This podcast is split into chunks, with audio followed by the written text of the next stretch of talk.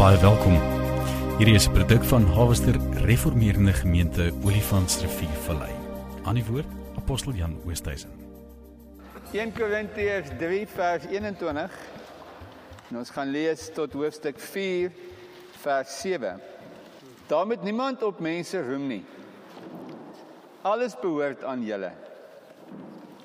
Of dit Paulus of Apollos of Cephas of die wêreld of lewe of dood of hede of toekomstige is, alles behoort aan julle. Maar julle behoort aan Christus en Christus aan God. So moet julle ons dan sien. Ons is dienaars van Christus en bestuurders aan wie die geheimenisse van God toevertrou is. Van 'n bestuurder word vereis dat hy betroubaar moet wees. Maar vir my is dit nie van die minste belang of my betroubaarheid deur julle of deur 'n menslike regbank beoordeel word nie. Trouwens, ek beoordeel dit self nie eens nie. Daar's ook niks waaroor my gewete my aankla nie. Maar dit beteken nog nie dat ek vrygespreek is nie. Dit is die Here wat my beoordeel. Daarom moet julle nie te vroeg voordat die Here kom 'n oordeel uitspreek nie. Hy sal ook die dinge wat in die duisendes verborgen is aan die lig bring en die bedoelings van die hart bloot lê. Elkeen sal dan van God die lof ontvang wat hom toekom. In hierdie uiteensetting broers het ek myself en Apollos as voorbeelde gebruik om julle te leer wat die gesegde beteken: Hou jou binne die perke wat God gestel het. In hierdie gedeelte gaan ons vanaand leer oor ego. Dis nou nie daai ding wat jy maak as jy in die berge loop en die klank kom terug nie. Die Angus Bachen, hy was in 'n uh, paar jaar gelede te maak hy 'n stelling te sê dat ons ego en mense se ego, leiers se ego het baie meer skade in die kerk veroorsaak as wat Satan ooit kon. Ons ego is ons grootste vyand, wie weet. Dis gewoonlik die dinge wat in 'n huwelik maak dat ons stoei en stry. As ons kan nie oor ons ego kom nie. En ons ego beperk ons en ons ego hou ons vas. En ons het nodig dat die eie ek moet verander. Jesus kom in Matteus 16:24 en hy sê as jy my wil volg, wie wil hom volg? Dan sê hy jy moet jouself verloon jou kruis opneem en dan hom volg. Dis die pad van die evangelie. Nou, selfverloning, dit klink nou so 'n vreeslike godsdienstwoord. Wat beteken selfverloning nou eintlik? Dit is nie 'n woord wat ons in elke dag gebruik nie. Uh alhoewel ek dink sekere mans sou wil hê dat hulle vrouens hulle self moet meer verloon. En dat vrouens, sekere mans moet hulle self meer verloon. Dan weet ons presies wat dit beteken. Maar wat beteken selfverloning? Petrus weet ons sê die woord het Jesus verloon toe hy ontken het dat hy Jesus ken. Toe hy sê ken jy Jesus? Nee, ek ken hom nie. Kom aan, jy ken hom. Jy praat dieselfde taal as daai ouens wat saam met hom loop. Nee, ek ken hom nie. Kom aan, ons het jou gesien saam met hom. Nee, ek ken hom nie. Geweier om hom te ken. So een van die beginsels van hoe jy jouself verloon is om van jouself te vergeet. Die Engelse term is self forgetfulness. Teendeel self forgetfulness is so iets moois dat as ons dink aan kinders, kleintjies, dan het hulle nog geen idee van self nie. Is dit nie mooi nie? Hulle het nog geen selfbeeld nie. Hulle is nie ge-worry wat mense dink nie. Hulle het nie selfbewustheid nie. Hulle is nie skaam nie net happy met hulle self, happy dat hulle lewe en hulle enjoy die lewe voluit. Ten koste van ma en pa natuurlik. En van boetie en sussie. Maar daar's iets vry in ongekunstelde self-forgetfulness. Daar's 'n vryheid en dan kom Jesus, hy sê as jy die koninkryk van God wil beerwe, moet jy word soos hy kan. Net ek het julle die storie vertel dat ons in op die berge gemeente plant en op 'n stadium is daar mense wat deel raak van die groep. Anton en uh Sonja. Sonja en hulle het uh, twee dogtertjies Karen uh en Tanya. Tanya is die jongste enetjie, sy's so 5 jaar oud en uh, sy het 'n bietjie 'n meer uitgeleide fisiek as wat haar sussie. En uh maar sy weet dit nie. En sy is totally oblivious to die feit dat sy so 'n bietjie groter is as die maatjies En so elke aand as sy inkom, Tanya is net Mrs Personality. Sy blom, sy kom sit op almal se skoot, almal kry 'n soentjie en 'n drukkie.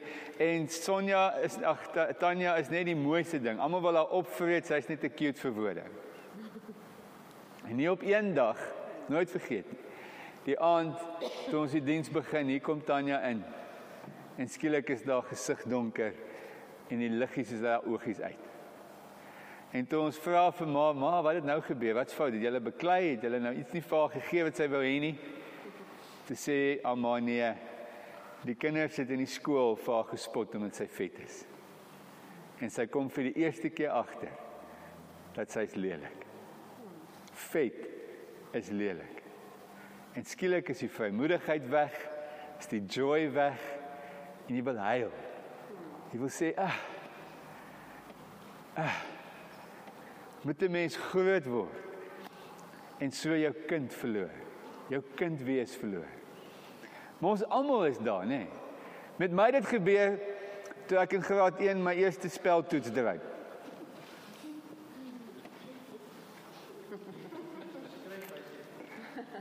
Voorwoord. En ek het nie geweet tot eers baie jare later dat daar so iets soos disleksies is en dat ek so van tyd tot tyd nou nog my woorde en my letters omreg. En skielik is dit ook 'n probleem.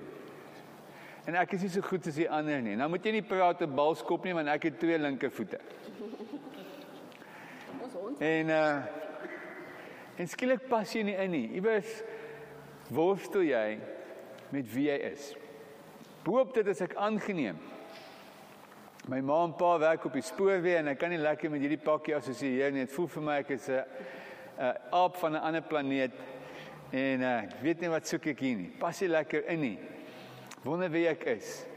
En in hierdie hele proses, selfs binne die kerk, raak ons besig om 'n ego te ontdek. Onsself te ontdek. Wie ons is en wie ons nie is.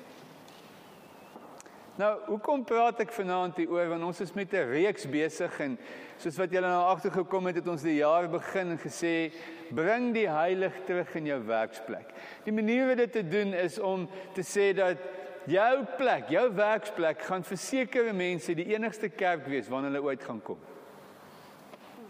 So bring al die heiligheid, die genesing, hierdie wonderwerke en alles wat ons in die kerk beleef, bring dit werksplek toe. Toe het ons begin praat en ons het laas week het ons 'n uh, bietjie van 'n moeilike een gehad en ons het gepraat oor kultuur. Hoe 'n kultuur 'n mens kan gevang hou. En van julle sou wonder, "Jesus, waaroor het Chantal nou so aangegaan op die einde?" Want so, want Jan het hom ten minste met intellek en baie skrif probeer vir ons verduidelik en hier kom sy met 'n stuk emosie en 'n woede oor hierdie kultuur. Sien dit wat gebeur in 'n kerk is dat die pa en die apostel praat die kop van God. Die denke van God, die wil van God en dan kom die profeet en hy openbaar die hart van God. Wanneer 'n ouer kwaad raak vir 'n stelsel wat sy kind vashou, wat sy kind in 'n tronk hou, is 'n ouer wat kwaad raak, emosioneel raak, tranerig raak. Sjoe. En julle ek kom met predikante te doen en ek werk onder ouens wat nou weer in die week waar predikante vir my sê, "Jesus Jan, ons weet om die Here te loof soos wat julle dit doen, maar ons kan nie." Ons kerk sal ons nooit so kan hande opsteek en dans soos julle doen nie. Ons kan nie. Hoe pastore kepeer van die ellende omdat hulle nie kan hulle salaris kom nie, omdat hulle nie geld het nie, daar's al ewige tekort omdat 'n sekere stelsel vir hulle sê dis hoe jy dit moet doen. Hoe sekere vrouens nooit in die bediening kan wees nie en nooit hulle bediening kan uitleef nie want die kerk sê daar's nie vrouens in die bediening nie. En so kan ons aangaan dat godsdiens en reëls en regulasies hou mense gevange. Maar weet julle wat? Godsdiens het 'n effek op jou ego. Want jou ego word grootliks gevorm deur wat jy dink mense dink. My grootste battle op skool was as ek iets aangevang het. As ek iets stupid gedoen het en ek onthou eendag het ek verby 'n klomp baie mooi meisies en ek weet nie hoekom in 'n skool met die mooi meisies altyd saam wees nie. Ten minste is hulle versprei gee hulle 'n man 'n kans, maar die mooi meisies kloek mos altyd in een of ander kliek en dan is hulle almal bymekaar en dan kom ek daar verby en ek dog ek het 'n nuwe resies fiets en ek wheelie daar verby en my voet glip van die pedal af en ek het toe nou nie meer gewheelie nie maar ge iets anders. En en my grootste issue was Hulle weet ek is 'n stupid of hulle het gesien ek het geval en en en en en, en, en, en dan dink ek hulle dink die hele tyd aan dit. En een wyse oom het eendag na my toe gekom te sê Jan, moenie worry nie, hulle besig met klomp ander ding, hulle doen dink nooit aan jou nie. hulle kop is vol van hulle eie moeilikheid. So moenie worry nie, hulle dink nie so baie oor jou nie, moenie so baie van jouself dink dat jy dink dat hulle so baie van jou dink nie. Dit was nogal 'n groot bevrydende oomblik in my lewe gewees. Maar Ons lewe in 'n samelewing waar ons goed koop wat ons nie wil hê nie. Ons dinge doen wat ons nie regtig wil doen nie. Tyd spandeer en besig wees met goed wat ons nie regtig wie ons is nie.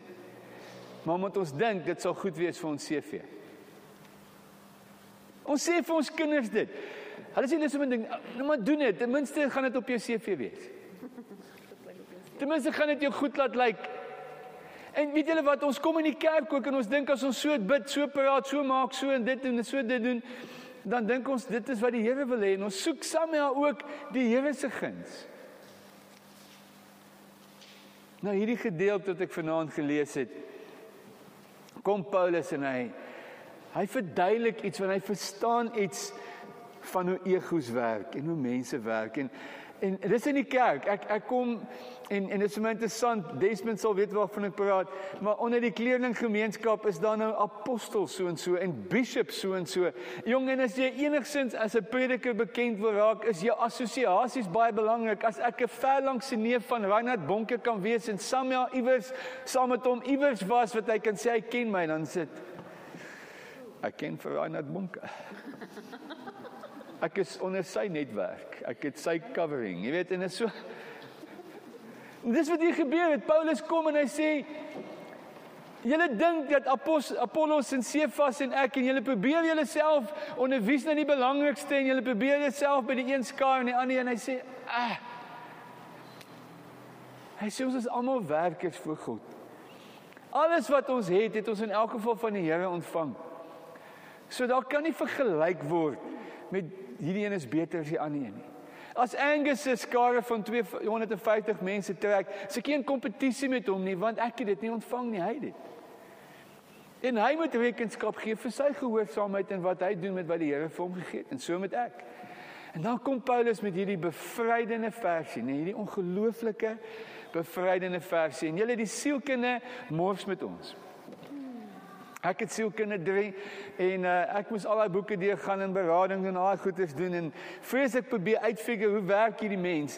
En sielkunde kom sê vandag vir ons ons moeilikheid is 'n minderwaardigheidskompleks. As 'n man sy vrou slaan en hy haar vloek en onbeskof behandel, hy het 'n minderwaardigheidskompleks. As daar iemand is wat reeksmoordenaar is of klomp goed doen en kinders verkragt, hy het 'n minderwaardigheidskompleks. En dan dink die kerk en jy sien dit vandag op TV. Ek weet nie of julle TV kyk en Christenprogramme kyk. Die kerk dink as ons mense se ego kan boost. Jy's volmaak. Jy is 'n koningskind. Jy's 'n son of God. Jy is supermens. Jy is Jesus. Jy is wonderlik. Jy's fantasties. Dan dink ons dis die oplossing. Nee, dit is nie. Want nou het sielkundiges uiteindelik empiriese bewyse begin kry en sê dis nie 'n deflated ego wat die grootste skade in die samelewing veroorsaak nie. Dis mense se inflated ego. Dis mense wat te veel van hulle self dink. Dis 'n man wat so arrogant is en groot is in homself wat met 'n vrou maak en met haar misbruik en soos 'n vloerlaap behandel. Dis 'n ego probleem. Dis mense wat sonder God leef en dink hulle kan sonder God leef en trots is en vol van hulle self wat sê I will do it my way. Dis nie 'n inferiority kompleks nie. Dit is 'n valse trots. Wat maak dat ons nie met mekaar skaar nie, dat ons nie onder sekere mense kom nie en nie met sekere mense kuier nie, want ons is trots. Iemand sê in die week sommer 'n vreemde vrou in die winkel en sy sê vir Chantal, ek wil net vir jou sê jy het 'n baie baie mooi hart. Chantal sê die veld geslaan ken die vrou van geen kant af. Nou nou laas aand laas week het sy gehoor, weet baie mense wat gaan met haar aan? En hier kom 'n vreemde vrou en sê jy het 'n mooi hart. Chantal sê wat en sy sê ek onthou jou, jy was by 'n sekere vrou op wie ons almal neerkyk. En dit is nie 'n vreeslike populêre vrou in die gemeenskap nie, maar jy was so mooi en jy het so mooi met haar gepraat. Jy het my nie gesien nie. Ek het nie gesien, jy het nie gesien hoe ek sien hoe jy met haar praat nie. En toe ek weer 'n paar weke later daar kom, toe was jy weer daar en toe praat jy weer mooi met hierdie vrou. My sien is ons egos wat weer met 'n besigheid besig is want ons wil onsself die hele tyd beter laat lyk. Sielkunde sê ondersoek jouself. Wat is psychoanalysis? Sielkunde is try to analyze self, try to work with self. Jy kom in 'n jy, jy stap nou in 'n boekwinkel in en daar's self-help boeke raak. Kyk vir jou een, self-help. En dan al hierdie boeke is raak met jouself besig, probeer jouself analiseer, doen hierdie ding, doen daai toets, vul hierdie quiz in dat jy kan uitfigure wie jy is. En kom ek sê vanaand vir julle en ek het met 'n vrou gewerk vir 9 jaar wat borderline personality disorder het, boop dit bipolêr 2 het. En my grootste struggle was om vir haar te sê asseblief vergeet net van jouself. Want die flip en hel, hoe meer jy met jouself besig raak, hoe meer weird raak jy, hoe meer selfabsorbed raak jy, hoe meer is jy in jouself besig en jy vergeet daar's 'n wêreld wat nood het en jy kan actually 'n verskil maak. Maar sielkunde sê raak met jouself besig. Man, vergeet van jouself. Dis die beste ding wat jy kan doen. En Paulus kry dit en hy sê die volgende. Hy sê ek gaan my nie deur julle laat beoordeel nie. Jesus cool. Hy sê julle kan my maar oordeel of ek betroubaar is of nie. Ek gaan my nie deur julle laat beoordeel, weeg, meet, whatever nie. Ek's uit daai kort uit. Luister nou gou hier mooi want hierdie hele gedeelte gebruik hoftaal. Gebruik taal wat jy in 'n hof sal gebruik.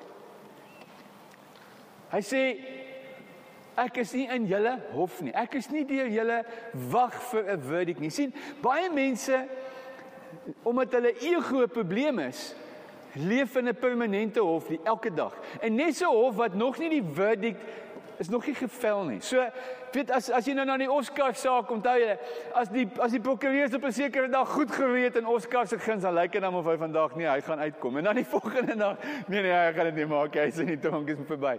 En elke dag is dit ons struggle. Of ek dit somehow maak en die volgende dag of ek dit dalk nie maak nie. En elke dag is 'n hofbeding oor wat mense sê en wat ek dink vir myself en ons worstel met self, wie weet.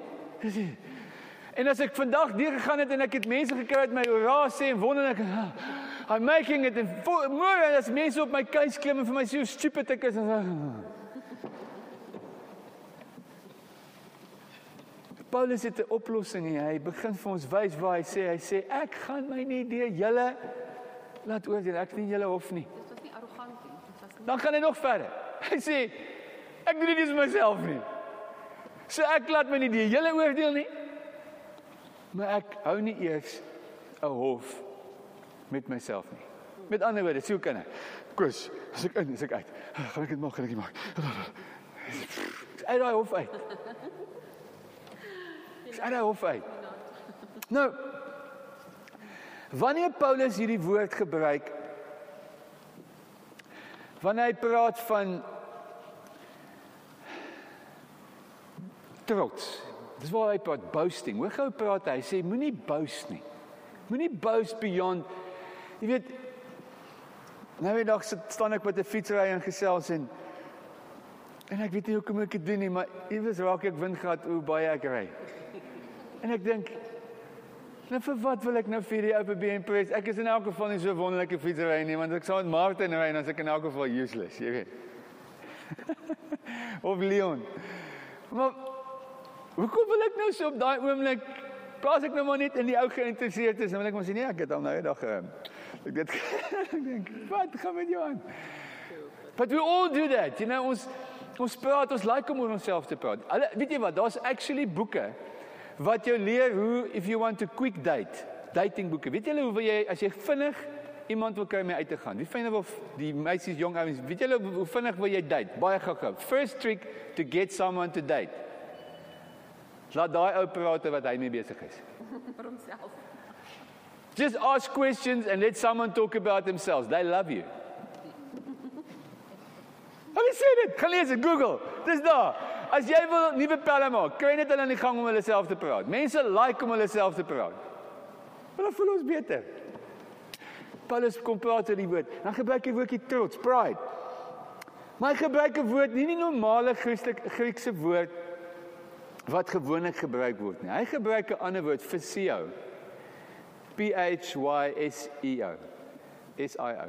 P H Y S I O. Physio.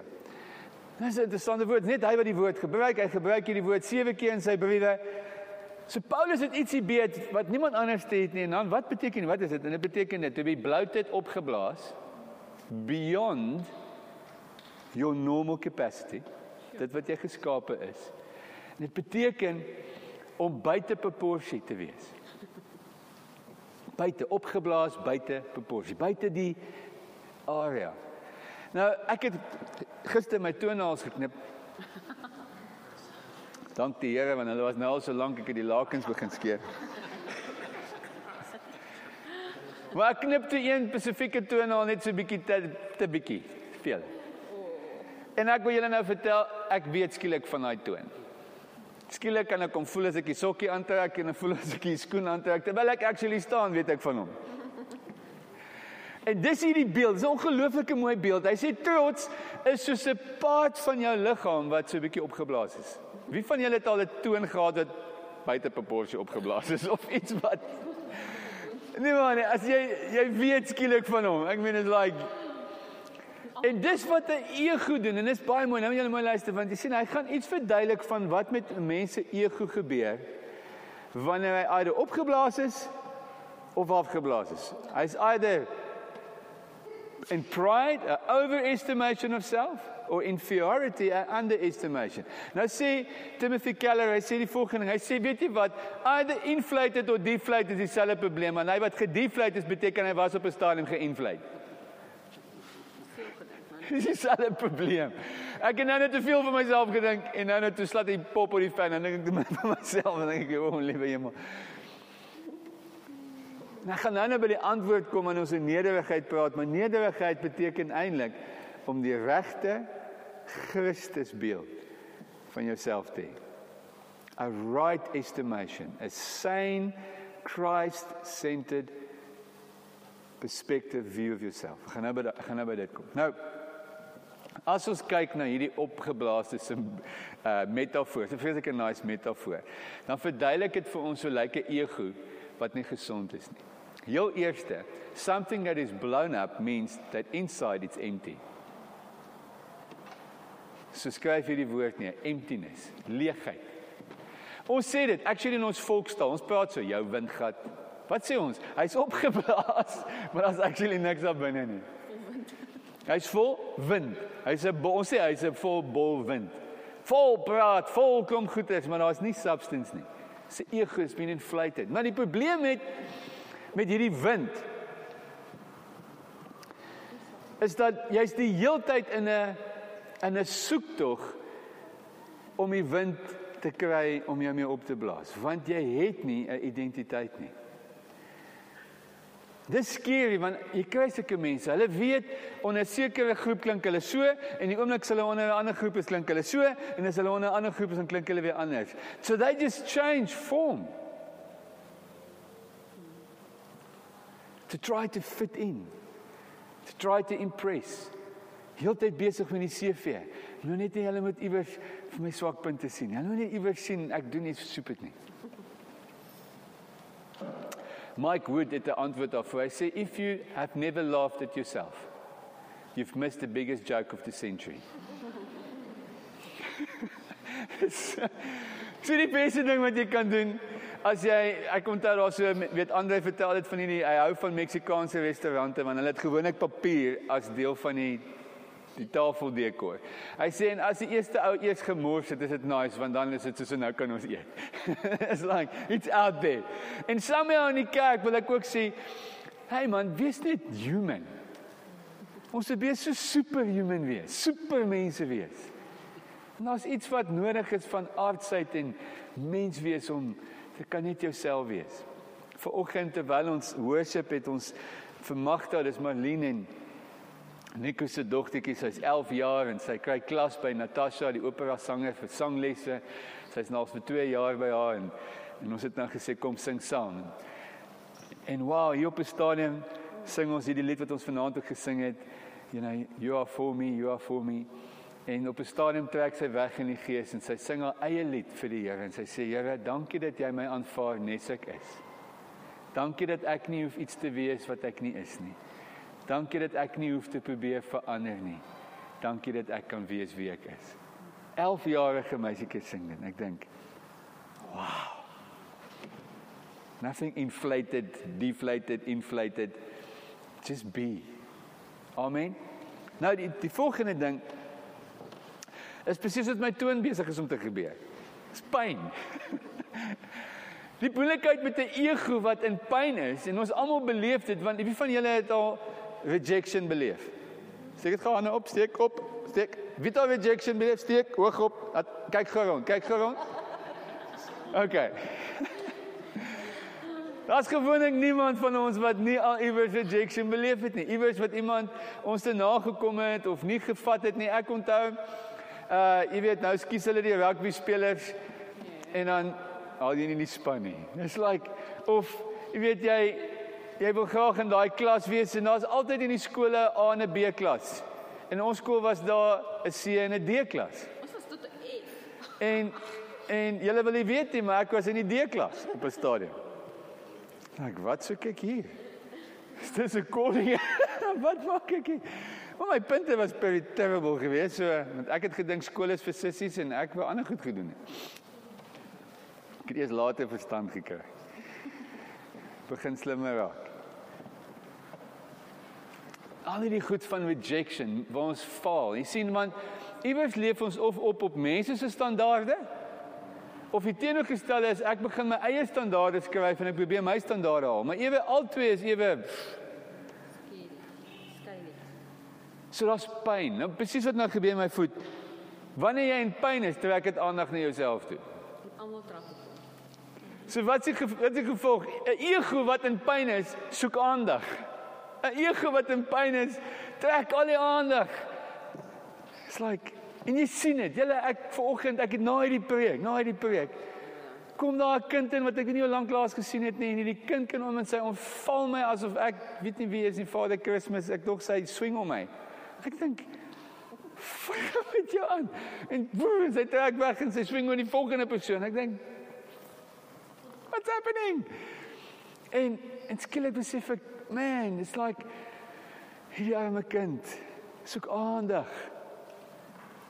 En skielik trek sy probeer op allerlei maniere, partykeer trek kinders aandag op 'n rebelse manier, hulle is lelik want hulle soek net aandag, jy egoïseer want ons voel verwerp, ons voel die wêreld is teen ons. Dinge werk nie uit soos ons wil nie. Volgende een van 'n ego wat nie gesond is nie. Is is besig. Jy is die hele tyd besig om aan hierdie besigheid te blaas, want jy moet die hele tyd reg lyk. Trek hy nou maar. It's like this is 'n ou wat op die strand loop en it's like Sy meisies vir my. You know, and it's just constant impress, constant mooi wees, constant reg lyk, you know, it's like alles wat jy doen is 'n is om iets te probeer wees. Skrywer wat ek lees, Timothy Timothy Keller sê die volgende. Hy sê hy half vir vir Madonna aan. Hy sê Madonna is ek een van die mees merkwaardigste sangers wat daar is want daar's nie 'n ding wat sy nie al getrou het en gedoen het nie. En skryf sy in haar eie memoirs. Sy sê it's like every time I try something new, once I've done it, I end up empty. And I have to try the next thing. Want iewers het ek met hierdie ego probleem probeer ek my ego volmaak. Kierkegaard sê die volgende, hy sê dis vreeslik hartseer wanneer mense hulle ego begin bou op iets anders as God. Want dan begin ons ons lewe bou op geld en karre en besittings en status en posisie en al die goede. Wie van julle was al daar? Wie van julle as kinders van die Here was al daar? Want jy want jy dink hierdie goed is belangrik. Probeer ego bou op wat mense sê en jy doen goed wat jy nie wil doen nie en ek lees vanoggend net voor die preek op Facebook van 'n jong meisie en 'n man en hulle is in New York en hulle het geld en hulle het 'n wonderlike huis en twee karre en hulle is welvaart. En sy lees 'n boek en sy besef this can't be my life. Sy begin van wie is ek? Waarvan hou ek regtig? Wat wil ek regtig wees? Wie's my man? Hy doen al die goed vir ons en hy werk baie hard, maar is dit wat hy wil doen? Het ons al die goed wat ons vergaar het? Sy sê ons het actually 'n kamer aangebou om die goed wat ons wil vergaar in te stoor. Sy sê en sy besef, "Wow, this is how I want to live life." En sy en haar man besluit om werk te bedank, vat hulle 'n jaar om alles te verkoop en ontslae te raak en uit te vind wat hulle actually wil doen. En wat hulle mee besig wil wees. En dis nou 2 jaar later en sy skryf en sy wys 'n foto en hulle bly in 'n twee slaapkamer woonstel waar nie 'n koffietafel of 'n eetkamertafel is nie. Sy skryf die volgende en sy sê true bliss. I have time to raise my own child. Ek het tyd om met my kind te speel. Ek het tyd om met my man te geniet. Ons het nie baie geld nie, ons lewe spaarsamig. Maar wat ons het is wat ons regtig wil hê. En wie ons is is wat ons regtig wil wees.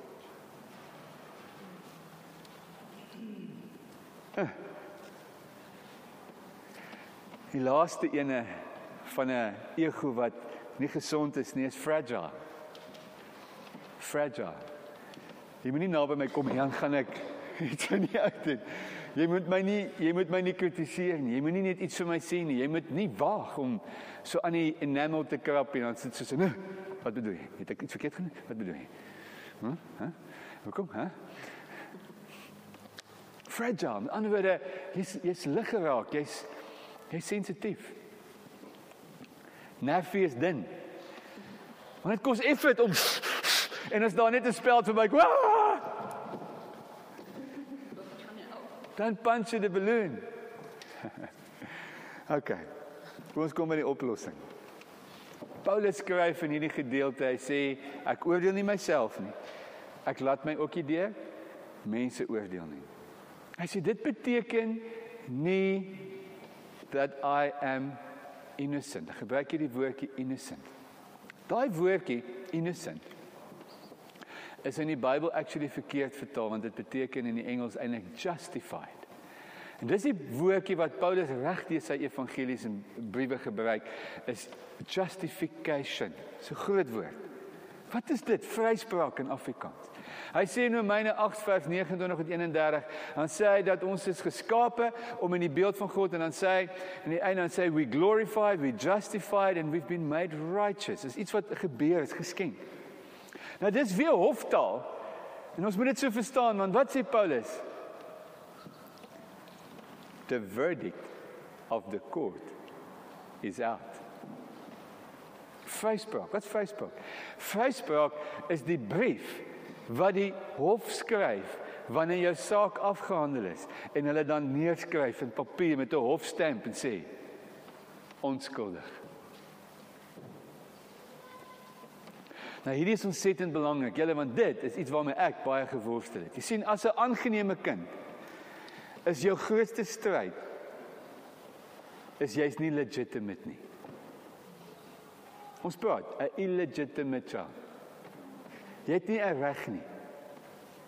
So ek het die hele tyd in my lewe nie geweet waar het ek 'n reg om in te loop en waar het ek nie 'n reg nie. Ek het net nooit geweet nie. Want ek het nie daai reg in my ouer huis gekry nie. En dit was in Christus wat ek eers die reg ontdek het dat Christus het op die verdienste van wat hy gedoen het, het hy die hofsaak op my onthaalwe gewen. En hy het vir my die vryspraaksbrief geskryf en laat kry. Dit is awesome nie. Met ander woorde, ek het wettige toegang. We are not human doings, we are human beings. Maar a human being can only become a true human being when he came and he received the gift of legitimacy. Hoekom is dit belangrik? Jy sien, die hele wêreld is vol legitimacy. Met ander woorde, as ek baie geld het en as ek baie roem het, yes, dan kan ek 'n bietjie freedom hê, maar ek kan instap en ek kan hier in gebied en ek kan sê net wat ek wil want daai geld het vir my 'n klomp wettigheid gekoop. Wie weet waarvan ek praat? En dan in ons land is clear, net desponis issues want sekere ouens het ander regte as ander manne in hierdie land. En nou het ons wit is 'n groot issue want daai reg het nou oorgeskei van die swartes doen. Nou het hulle reg in hierdie land en ons het nie. Ons het somme ons reg toegeëien aan goed soos kleur en en vrouens weet het altyd so 'n bietjie die tweede een gespeel want die mans het reg en die vrouens nie. Nou dit ook al weer verander en vrouens het meer regte as mans en Kry nie die ding reg nie. En ons kry nie die dinge weg nie. En hier is die eerste antwoord. Hier is die antwoord. Is ek is geregtig gemaak deur die vryspraak van Jesus Christus. Romeine 1:12 aan hulle wat hom aangeneem het, het hy die mag, die vermoë gegee om kinders van God te word. Ek lewe uit die reg van God. Baie mense sit in hierdie kerk en ek weet ek nou nie reg kan ek nou net as weet is ek nou al deel is ek nou nie deel nie pas ek nou in pas ek nie in nie is Dis 'n groot issue. Dis 'n hele ander preek op sy eie hierdie issue wat ek nou oor praat want mense worstel met kan ek maar net. Kan ek praat? Permission to speak. Do I have a right to say? Do I have a right to belong? Do I Yes. En die wonderlike ding is, in kinders van die Here, ons is die enigste juist luister. Ons is die enigste geloof in die hele wêreld wat so werk. As jy 'n moslim wil wees, moet jy eers 'n moslim wees, baie harde moslim wees en nog 'n beter moslim wees en as jy baie harde, verskriklike goeie moslim is, dan kry jy weg. Okay, al die ander goed werk dieselfde. Almal. Christendom is die enigste geloof in die hele wêreld wat sê jy kry allei reg reg by die begin. Right at the start. As jy vanaand Jesus aanneem, het jy reg tot die troon van God om na hom te gaan en na die troon van genade te nader en by hom te hoor en met hom te praat. Jy het presies dieselfde reg as ek. Of ek nou die Bybel baie lees of min lees, bid vas of nie, die reg is vir ons verkry deur Jesus Christus. Die vraag is, gebruik jy daai reg? Leef jy in daai reg? Amen. Nou kom Paulus en hy eindig weer en hy praat met hy sê hou nou op met hierdie boasting. Hou nou op om mense met mekaar te vergelyk. Hoor wat sê hy? Hy sê julle het dan alles. Hoor hoeveel keer sê hy? Lees gou. Hy sê dit pa. Hy sê julle het dit dan alles. Julle is die skeriese deel van ons hele samelewing, van ons almal, van my en jou. Ons weet nie wat ons het nie. Toe Dawid met Batseba sondig, weet jy wat sê die Here vir hom? Toe Nathan uiteindelik klaar vir Dawid en hy besef hy skuldig, dan kom God die Vader na Dawid en dan sê die Here vir Dawid: "Dawid, jy het dan alles gehad.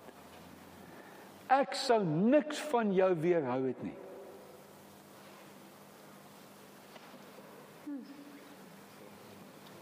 Maar Dawid het nog steeds 'n vrou op 'n dak gesien en hy couldn't he didn't know what he had.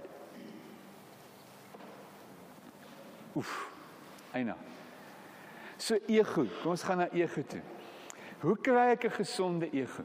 Hoe ontwikkel ek 'n gesonde ego?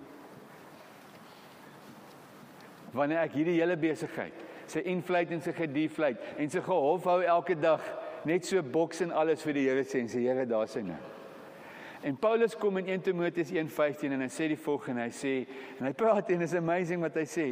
Hy praat en hy maak 'n vergelyking en dan sê hy I'm the greatest sinner of them all. Waar kom dit vandaan? Paulus is nie hier jy nie. Hy het die meeste van die Nuwe Testament geskryf. Vandag naas Jesus word hy gereken as seker van die invloedrykste skrywers in die hele Bybel. Hy het actually dit wat ek vanaand vir julle leer gevorm en geleer. So hy's nie 'n kleintjie nie. Dan sê hy ek is die grootste Dan kom hy in Romeine 7 en hoor nou mooi. En hy doen hierdie ding. It's a is a very significant movement. Hy praat oor dit wat ek wil doen, doen ek nie. Dit wat ek nie wil doen nie, doen ek. Dan in vers 17, Romeine 7:17 dan sê hy: Yet not I. Aan die ander woorde, sonde, maar dis nie wie ek is nie. Wie van julle het al iets gedoen wat nie reg is nie, dan dink jy, dis nie wie ek is nie. OK, nou hier is die geheim. Want ek praat van 'n gesonde ego. Gesonde ego is ek konnekteer, ek maak myself, my ego, my identiteit wie ek is, nie meer vas gekoppel aan 'n performance of ek wen of verloor, goed of sleg, sondig of nie sondig nie. Hoe wil ek sê? Ek gaan dit weer sê. Hoe kry ek 'n gesonde ego? Ek diskonnekteer my ego van wat ek doen en nie doen nie, wat ek reg het en nie reg het nie, van sonde en nie sonde nie. Ek maak dit los want my identiteit is apart in wie God sê ek is. As God dan vir my is, wie kan teen my wees? Romeine 8:31. Nou luister baie mooi, hierdie is crucial. Dis is so moeilik. Klink vreeslik geestelik, maar kom verduidelik dit. Eh, Wat's 'n goeie sportman? Wat is 'n goeie sportman wat 'n goeie ego het, 'n gesonde ego het? Is een wat hom vrek oefen om 'n rekord te breek en dan breek hy hom nou en it's like En dan hardloop die volgende item en dan bied 'n ander ou. Hier's 'n goeie sportman. Well done. Ek gaan jou jaag ek volgende. Nee.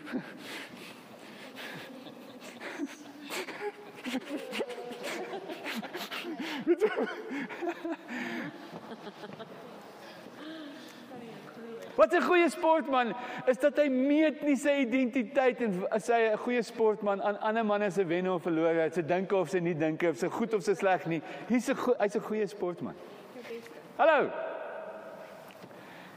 Is dit nie is dit nie ons moet wees as kinders van die Here? Is my identiteit is so gesond dat ek weet nie van hom nie. My lyf, my toon gee hom kans dit môre, gaan ek nie van hom weet nie.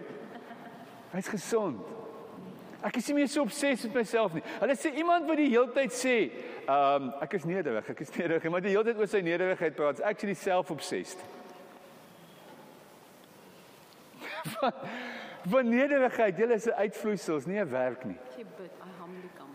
Weet, ek het ek het ek sal nooit vergeet, ek het eendag in in, in Namibië en hier's 'n pastoor en hy kom so.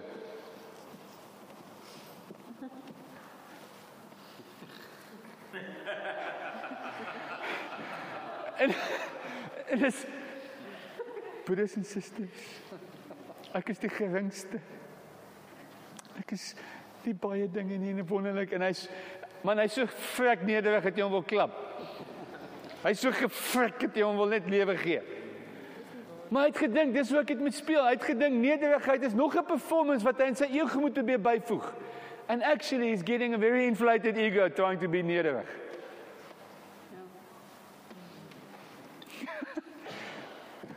So stop the rat race. Ek kan nie myself verander nie. Die verandering wat Christus in my werk, is dit wat hy in my werk. Filippense 2:13 sê dit is hy wat in my werk om te wil volgens sy wilsbesluit. Amen. He works it in me. I can't take glory for that. So hoe moet ons leef, julle? Ons leef. Wie van julle weet ons het goeie dae en ons het slegte dae? Maar weet julle as van ons wat so leef dat ek koppel die goeie en die slegte my identiteit. As ek 'n goeie dag het, dan feel good. Uh, uh, uh, uh, uh, oh, I feel good. Ah yes. En as ek 'n slegte dag is, fear met my. Ek is warm. It's like, hey, almal van ons het goeie dae en slegte dae. Just be who God says you are. Amen. And don't let circumstances and people or whatever try to make you or break you. Amen. Gesonde ego. Hier is die geheim. Paulus het nie 'n opgeblaaste ego nie. He has a filled ego.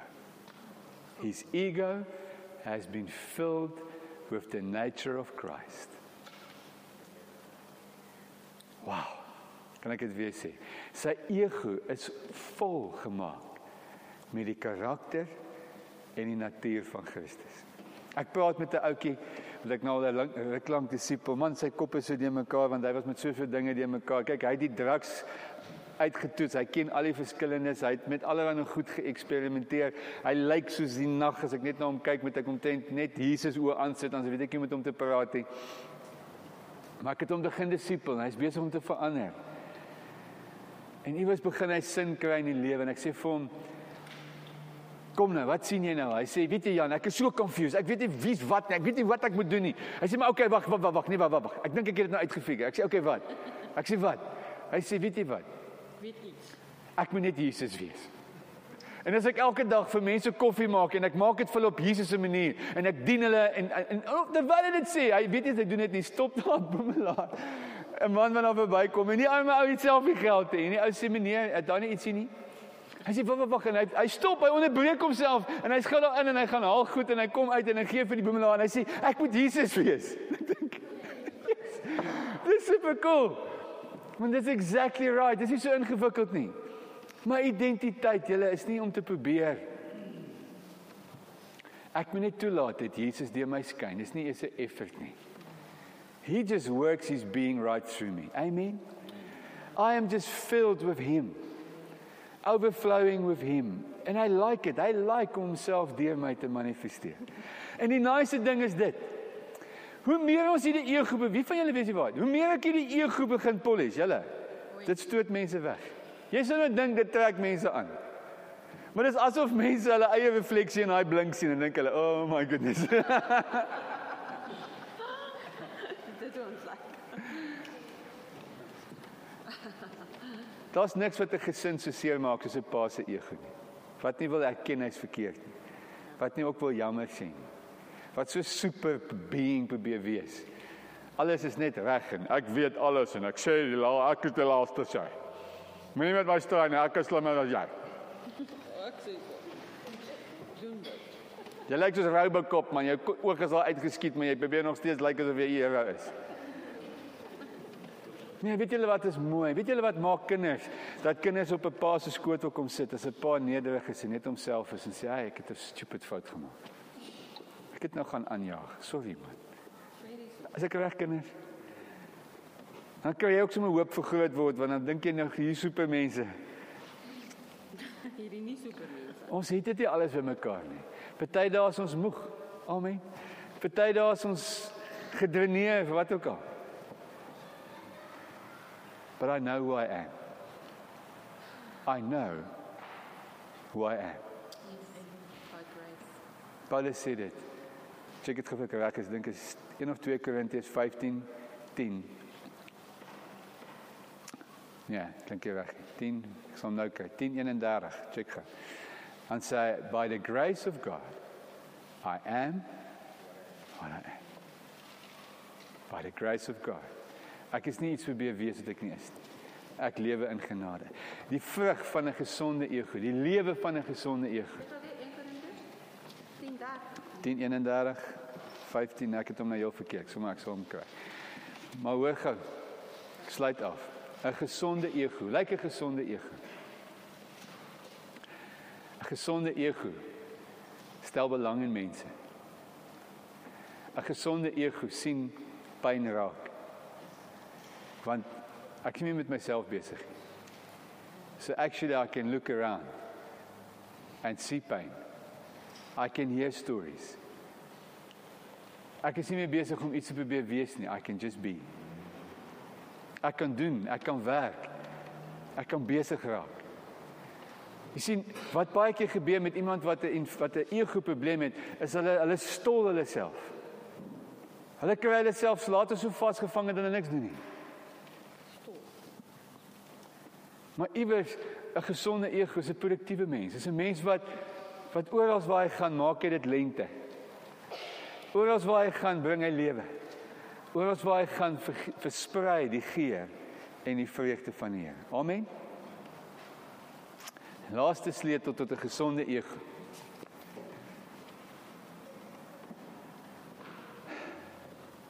Paulus, Jesus kom, skus tog Jesus, vrou by Samaria, Samaritaanse put.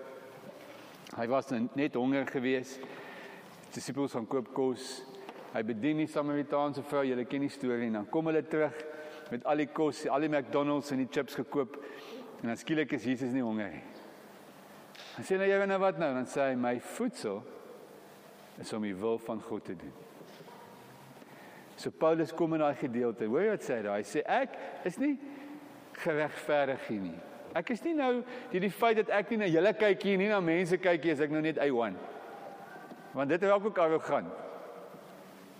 Kyk as mense sê ek ek ek ek is net op my eie. Julle kan julle vingers vlieg, jy weet. Sis tog. Dis nie wat Paulus hier doen nie. Paulus sê ek staan voor God. En hy sal bepaal of ek slaag of nie slaag nie. Hy bepaal die verdict. My verdict is in die Here. Amen. En wat is die wat is God se wil? Wat is God se wil? Obedience. That every day I will just do what God tells me to do. Wie van julle weet dis dis die wat wat is die oplossing in lewe? Just do what God has told you to do. Dit gee jou sin, dit gee jou rigting. Jy hoef nie eens te probeer. Weet wat jy nie is nie, jy moet net weet wat God sê jy is. Amen. Ons is nou daar in die werksplek besig. En ons is besig as kinders van die Here. Maar ek wil vanaand vir julle sê ek sien 'n kerk. En ek kom preek nie vanaand vir 'n klomp mense wat met 'n ego probleem het nie. Inteendeel, ek kom dink ek gee vir julle woorde en 'n woordeskat vir wat God al in jou lewe mee besig is. Skielik verstaan jy 'n klomp goed vanaand wat die Here in jou lewe mee kom doen het. Wie weet, kan amen sê op dit. Wat die Here jou ge-challenge het oor sekere goed, waar die Here jou aangepraat het oor sekere goed. Hoekom? Want God is op pad om ons weer kinders te maak. Kinders wat gesond is, wat heel is, wat kan lag, wat kan joy hê, wat die lewe voluit kan geniet, soos 'n kind. Dis God se einddoel. Vader, kom maak hierdie woord vanaand in ons harte lewendig. Dankie Here dat ons vanaand kan weet die hof is uit. Die verdict is geskrywe. Ons is nie meer in 'n hof elke dag om te probeer mee te pas. Ons het die verdict ontvang. Jesus Christus, ons geregtigheid. En net daar waar jy sit, maak jou hart oop. Sê Here, ek ontvang u geregtigheid. Ek ontvang u geregtigheid. Dankie Here dat ek daai daai dokument wat deur u bloed geskryf is in my hart kan toeëien en weet u het my aanvaarbaar gemaak nog terwyl ek in my sonde was. Terwyl ek nog niks verdien het nie. Niks kon doen nie. Het u my kom regmaak. Here ek bid vanaand vir ons kinders. Want hulle begin nou so egos ontdek oor wie hulle is en struggle met wees soos die en wees soos daai en minder soos hierdie, meer soos daai.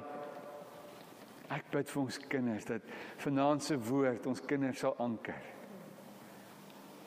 Dat soos Magda ver oggend gesing het op 11 jaar.